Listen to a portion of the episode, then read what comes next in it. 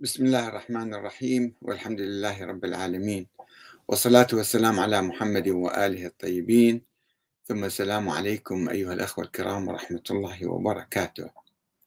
الشيخ أحمد الوائلي هو مصدري الأوحد حول وجود الإمام المهدي، ولن أقبل أي رأي يخالف ذلك. في الحقيقة خلال السنوات 30 الماضية منذ أن كتبت المسودة الأولى لكتابي تطور الفكر السياسي الشيعي من الشورى إلى ولاة الفقيه، والجزء الثاني منه اللي كان تحت عنوان الإمام محمد بن حسن العسكري، حقيقة تاريخية أم فرضية فلسفية. منذ ذلك التاريخ إلى الآن أكثر من 30 سنة تقريباً، وأنا أتحاور مع العلماء والمفكرين والمراجع والمثقفين حوارات كثيرة، ونشرتها في كتاب اللي تحت عنوان حوارات أحمد الكاتب. وبعض العلماء عندما حاورتهم استمعوا إلي وتأثروا وغيروا آرائهم، مثل السيد كمال حيدري الذي كتب في البداية كتابا من 500 صفحة هو وتلميذه ندير الحسني في الرد علي، وعندما قلت له أنت راجع الأحاديث، راجع الروايات وتأكد من عدها، فذهب وراجع واكتشف فعلا، قال نعم صحيح، هذه الروايات موسى ما تدل على وجود وولادة محمد بن حسن العسكري. وكتبت في كتبي في هذا الكتاب وفي محاضراتي الكثيرة أن الدليل الرئيسي عندما آمن وأثبت وجود هذا الولد للإمام العسكري هو الدليل الفلسفي أو الدليل الاعتباري كما يسميه الشيخ الطوسي، أو الدليل العقلي البعض يسميه. لم يكن هناك دليلا تاريخيا على ولادة ووجود محمد بن حسن العسكري، بالعكس هو الإمام العسكري قال أمام الناس وأمام المحكمة أنه أنا ما عندي أولاد وعندي أموال وراح أموت، بدي أشعر بالموت، كان تروح إلى أمي تكون هي الوريثة والوصية على أموالي ووياعي وصدقاتي وما شابه. وبعدين جابوا أحاديث، ركبوها أحاديث، قال فلان قال فلان عن فلان، أحاديث ما تسوي شيء بسهولة يمكن فبركتها وتأليف الأحاديث، إنما هو الدليل التاريخي أهم دليل يمكن به إثبات وجود إنسان أو عدم وجوده، وهذا الدليل ما موجود نهائيا، بالعكس الدليل التاريخي ضده. يبقى الدليل الفلسفي، الدليل العقلي اللي اعتمدوا عليه، وقالوا بصراحة حتى أن الشيخ الصدوق قال هذا الدليل اللي يسموه عقلي هذا مو عقلي، لأنه يقوم على مقدمة واحدة عقلية، أن الأرض لا يمكن أن تخلو من إمام، وإنما والإمام يجب أن يكون معصوما ومعينا ومنصوصا عليه وكذا. هذه روايات، هذه مو أدلة عقلية، فلا يمكن أن نطلق عليه الدليل العقلي إلا مجازا مجازا، ولا ما في دليل عقلي حتى. ومن الناس الذين بعد ما كتبت المسودة في الحقيقة سنة 92-93 نشرت، أرسلت رسائل إلى حوالي 400 عالم ومثقف ومفكر من الشيعة في إيران والعراق والخليج ولبنان وهنا وهناك في لندن، وقلت لهم أنا عندي كتاب يتحدث حول ولادة ووجود محمد بن حسن العسكري، والنتيجة اللي وصلت لها هي أنه لا، ما موجود، ماكو دليل على وجوده. فأرجو أن تناقشوا هذا الكتاب وتراجعوه. أرسلت إلى علماء مراجع، وأنا قبل ما أطبعه أريد أن أعطيكم رأيكم،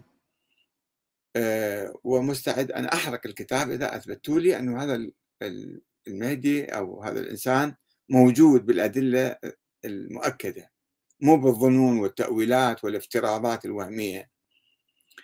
ومن الناس الذين سلمتهم الرسالة يدا بيد هو الشيخ أحمد الوائلي رحمة الله عليه، كان جاي لندن عنده محاضرة في مركز الإمام الخوئي في لندن، ذهبت إليه وسلمت له رسالة، قلت له أرجو أن جاوبنا عليها.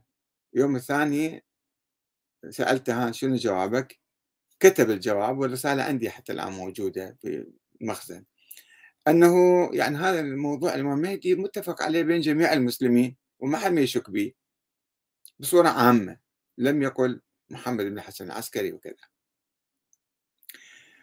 وكنت أسمع أنه أحيانا يعني يتحدث هو عن المهدي وأحيانا لا ما يتحدث، حتى قال بعض الأخوة أنه نحن راجعنا محاضراته كثيرا ولم نعثر على موضوع حول الإمام المهدي.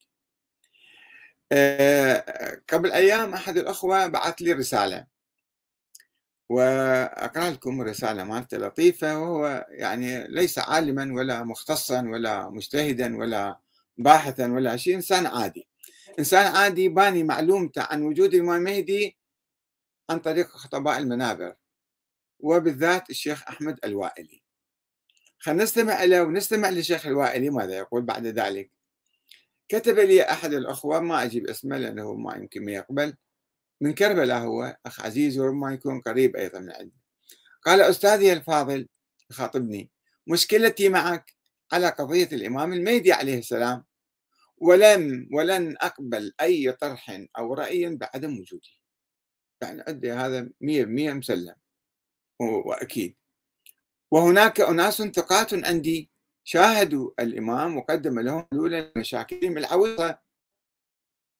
طيب، فكتبت له جوابا، قلت له: كيف عرف هؤلاء أو عرفت أنت أن ذلك الشخص الذي قدم مساعدة لذلك الشخص هو محمد بن حسن العسكري الذي ولد قبل 1200 عام ولا يزال حيا إلى الآن، والإمام العسكري قال ليس لي ولد، وأنت تكذبه وتدعي أنك شيعي؟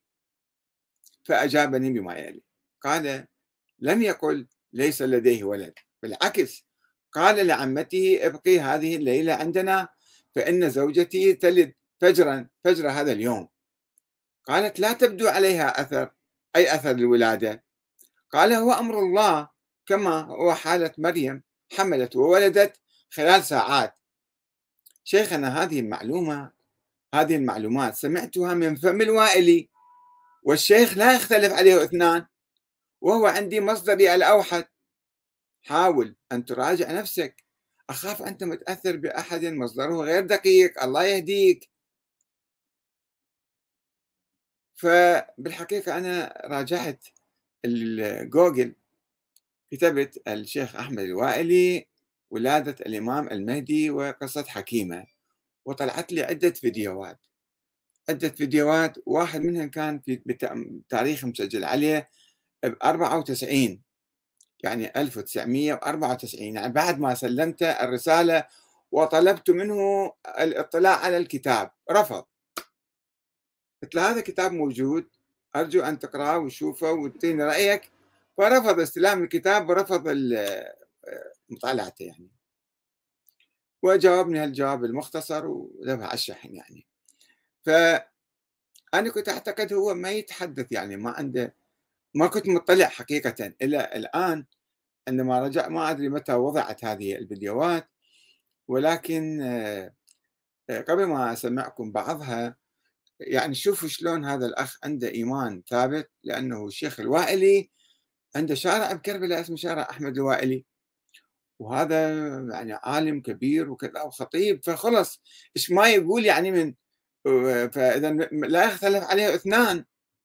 هكذا يصير تصميم للأشخاص والمراجع والخطباء والمشايخ، أنا بعد كلامه كأنه وحي، والأخ يبدو ما عنده قدرة على أنه يراجع ويقرأ ويبحث مثلا ويشوف الروايات الأدلة، يعتمد، يقول بالعكس، قال لعمته، كأنه هو كان جالس يم هذا الإمام العسكري وقال له راح يولد هذه الليلة هذا المولود.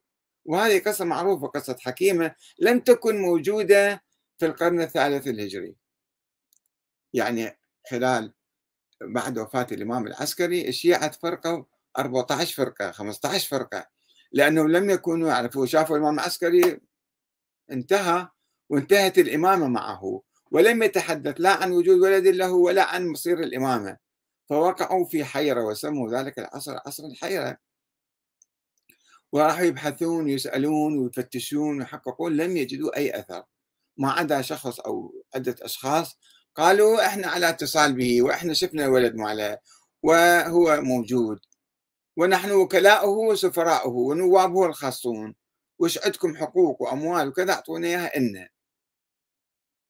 هكذا كان يقول النواب الأربعة. بعد النواب الأربعة، حتى النواب الأربعة لم يقولوا هناك قصة حكيمة ولم يروا قصة حكيمة حقيقة، روحوا شوفوا ابحثوا. إنما واحد من الغلاة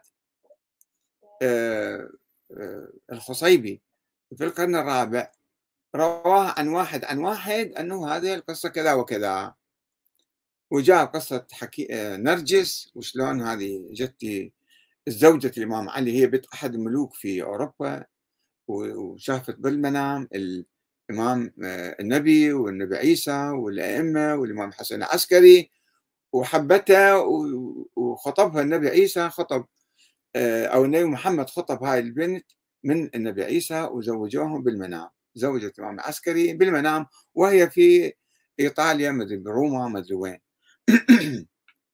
ثم هي دبت نفسها بالأسرة وقعت وإجت وباعوها ببغداد كأمة. ثم الإمام الهادي انتبه وعرف أنها هي موجودة وراح دزلها واحد واشتراها وجابها، ثم زوجها الإمام العسكري وجابت ولد. والقصة اللي ينقلوها أن هنا حكيمة عمت الإمام العسكري بنت الإمام الجواد، على أساس هذه الرواية عنها أنه الإمام العسكري قال لي اليوم راح يجينا مولود، فقالت له من ما شوف على نسوانك أو إمائك وحدة عليها أثر الحمل؟ قال لها إيه لا اليوم راح يجينا مولود. من فلان من نرجس. فبدأت تتعاملها معاملة خاصة، تحترمها هي بالعكس صار، وتقدم لها حذاءها قدامها وكذا، يعني جننتها لهذه الجارية.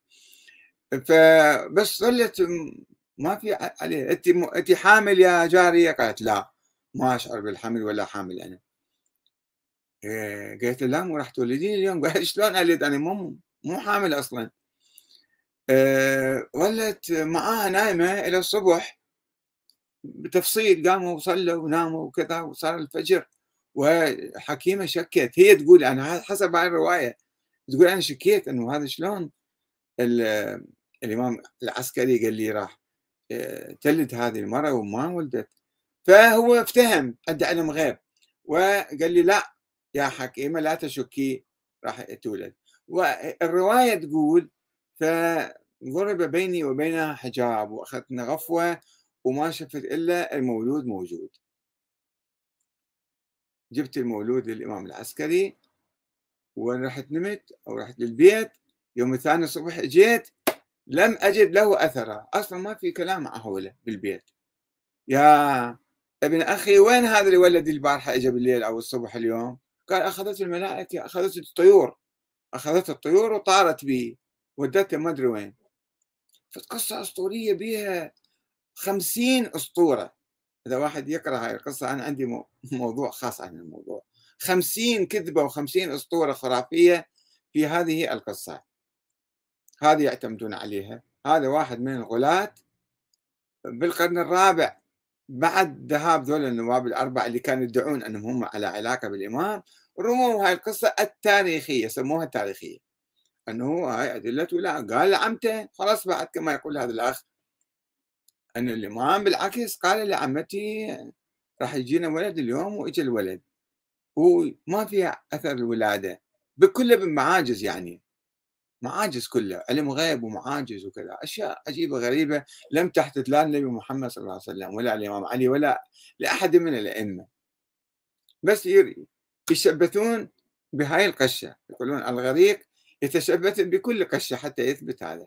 بس ما كنت أتوقع بالحقيقة من الشيخ أحمد الوائلي اللي أنا اطرحت عليه هذا الموضوع وقلت له لدي كتابي هذا الموضوع وأرجو أن تطلع عليها ب93، فيلقي محاضرة بال94 بالخليج، ما أدري وين بالضبط، بالكويت ولا بالبحرين ولا بالإمارات، لما كان يروح يجي بالخليج يلقي هاي المحاضرة. أسمعكم بعض المقاطع وهو يرويها عدة أشكال وعدة مرات، عدة محاضرات يبدو يروي هاي الرواية رواية حكيمة وما يجيبها بصورة كاملة، يقتطع منها أجزاء ويرويها بشكل مختلف.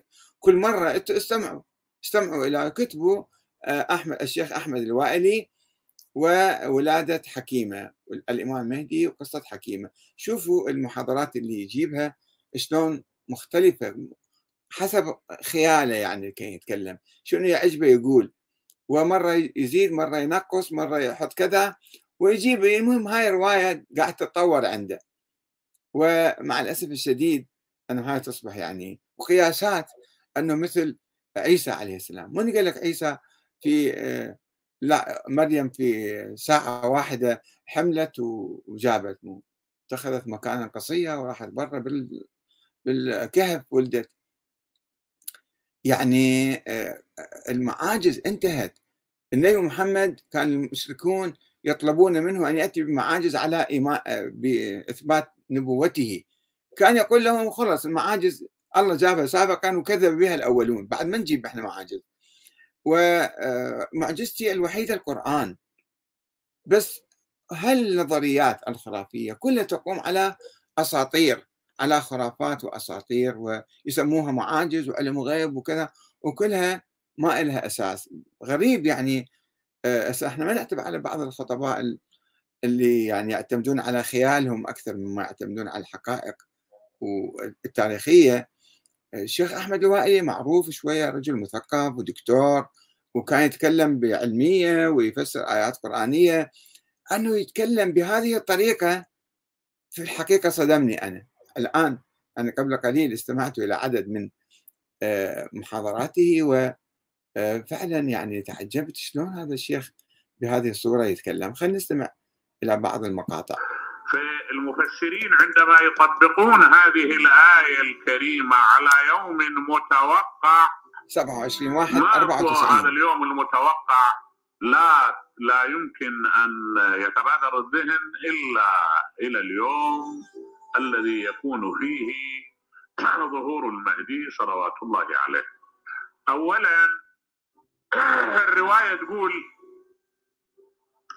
كان الإمام الحسن العسكري سلام الله عليه في شر من رأى في داره، ودخلت عليه عمته حكيمة بنت الإمام الجواد سلام الله عليه، ظلت فترة في الدار ثم أرادت أن تخرج، قال لها الإمام يا عمة بيتي أو باتي عندنا الليلة، أنا أريد منك أن يكون مبيتك عندنا هذه الليلة.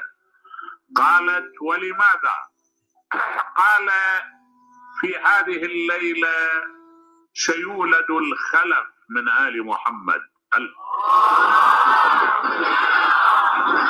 يبدو المحاورة في البحرين من خلال الملابس. الله به الأرض عدلا وقسطا كما ملئت ظلما وجورا. فقلت سيدي ممن؟ قال من نرجس. قالت أنا لا أرى فيها أثرا للحمل، أنا الآن كنت جالسة إلى جانبها ما عليها أثر للحمل. قال يا عمّا إن فيها شبها من أم موسى، يعني أن الله عز وجل أخفى حملها.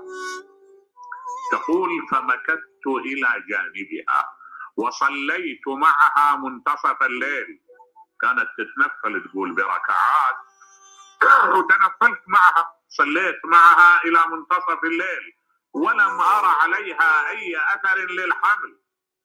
تقول حتى إذا قرب الفجر بدأت وبدأ معها المخاض، بدأت تتلوى بين يدي. تقول لم ألبث أن اشتد عليها الطلق فأمسكتها إلى جانبي، فلم تمض إلا لحظات حتى قامت عن الخلف من آل محمد. طبعا الرواية اللي موجودة في الشيخ الصدوق وغيره ممكن يروها أيضا، لا يوجد في هذا الكلام. الشيخ من خياله دي يتكلم، وتقول ضرب بيني وبينها حجاب، وبعدين شفت الولد، ما شافت الولادة نفسها، وشافت الولد يقرأ قرآن وكذا. هو يجيب يقول سمعته، مو يقول هو دي يقرأ. أجيب لكم يعني محاضرة أخرى لها من نفس الشيء تقريبا بس بتفاصيل أخرى مع الأسف الشديد. وأمل الدنيا نعم، تقول عمة الإمام حكيمة بنت الإمام الجواد، استدعاني الإمام سلام الله عليه، قال لي يا عمة ليكن مبيتك عندنا هذه الليلة وليكن إفطارك عندنا، كانت صائمة. قلت لماذا؟ قال إن الله عز وجل سيسرك بخروج قائم آل محمد.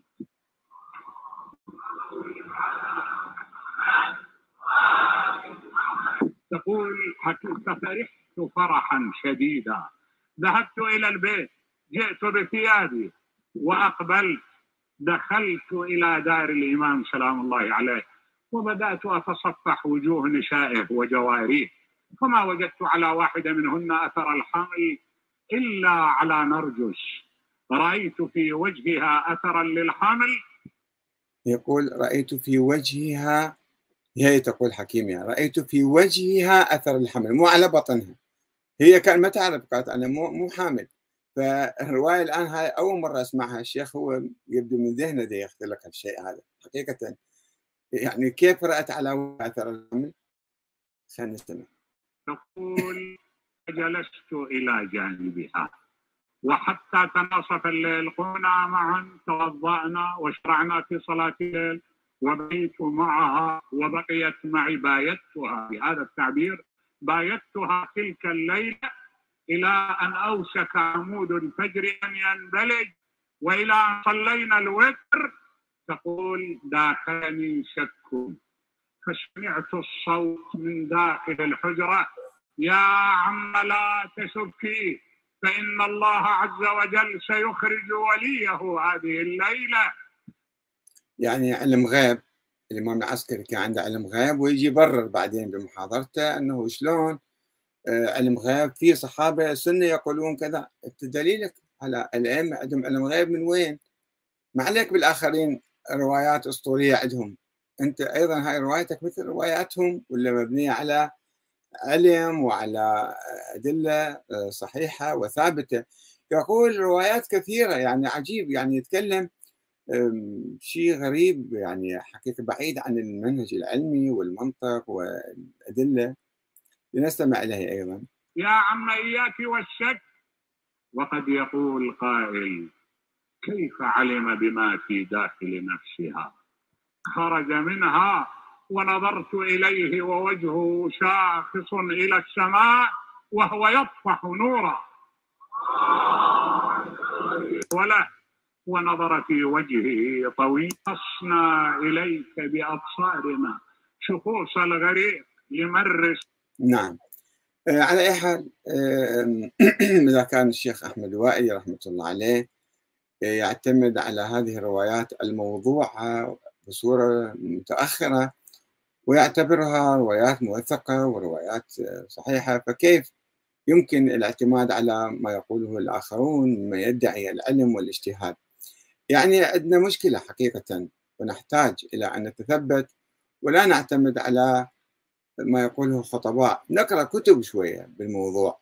يعني الأخ الذي أرسل لي رسالة أنا أطلب من عنده بصراحة أنه شوية، هذا كتاب موجود كله 150 صفحة يمكن، الإمام محمد بن حسن العسكري، حقيقة تاريخية أم فرضية فلسفية، وخلي نشوف الروايات الأدلة. أنا جايب كل الأدلة الروائية والعقلية والتاريخية ومناقشها أنه هاي الروايات صحيحة ولا مو صحيحة، مو نقدس هذا ما دام الشيخ الوائلي قال هالكلام، فإذا أنا بعد ما أشك من فمه سمعت كما يقول هذا الأخ، ولا يختلف عليه اثنان وهو المصدر الأوحد. يعني بعد لا يقرأ كتاب، لا يسمع محاضرة أخرى، لا يناقش، وما مستعد، يقول لم ولن أقبل أي طرح أو رأي بعدم وجوده. والسلام عليكم ورحمة الله وبركاته.